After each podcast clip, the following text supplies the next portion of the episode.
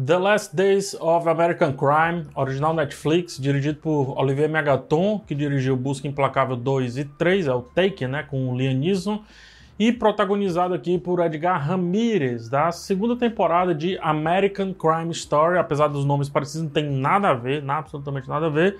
Lá no American Crime Story, segunda temporada, ele viveu o Gianni Versace, que é a peça-chave ali da história. Nesse filme, ele interpreta um ladrão de bancos que participa de um plano para cometer o último grande assalto antes do governo americano ativar um sinal mental que acabará então com todas as atividades criminosas do país. Toda cena deixada no filme finalizado deve servir para que a narrativa avance de alguma forma, ou que, ou que minimamente progrida, né? ou que funcione para que as opções interpretativas que o criador daquela obra gostaria de sugerir aconteça ali depois que você assistiu o filme.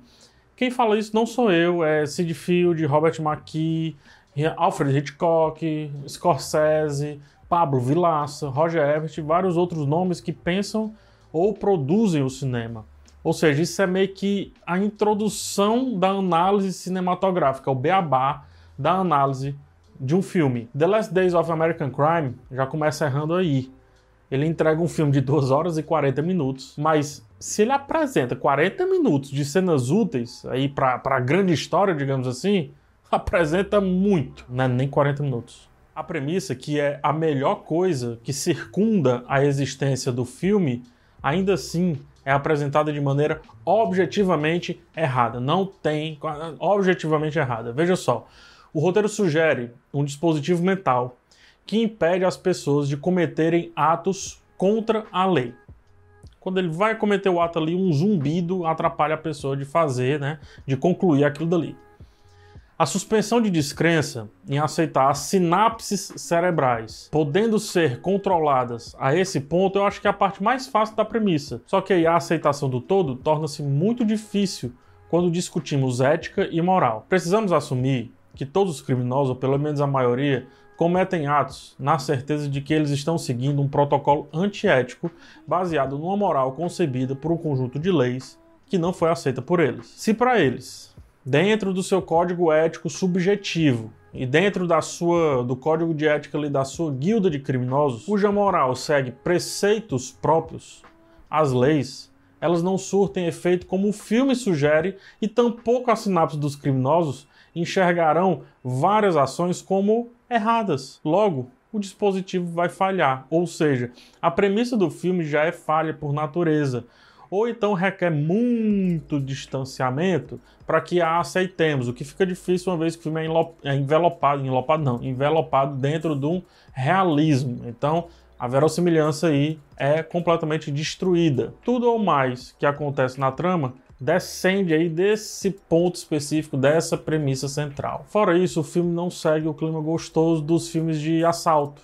E ele é essencialmente um filme de ação do subgênero assalto, parecendo preso ali a uma amplamente superada estética noventista, onde hackers eram fantasia e cenas de sexo precisavam de música com saxofone, American Crime, não American Crime Story, The Last Days of American Crime, não consegue o mínimo do mínimo apuro técnico e nem visual. É, é, é o velho tentando se aplicar ao moderno sem saber sobre o que está falando, sem saber onde está se metendo. E por isso é, acaba se tornando automaticamente brega e antiquado.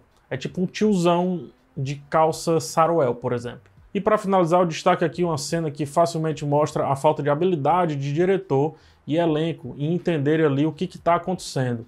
Quando somos apresentados ao conflito do Cash em relação ao pai dele, que é também um criminoso, entra aí uma cena que, tentando alcançar o ápice do drama, ao colocar muito peso nas vozes dos atores e construir planos fechados e hiperdramáticos e lentos, aquele negócio todo, o filme passa muito do ponto, entregando ali o famoso overacting. Junto aqui, eu diria, com um negócio chamado overdirecting, se aqui isso existe, uma direção exagerada. E aí o filme se desprende completamente do natural.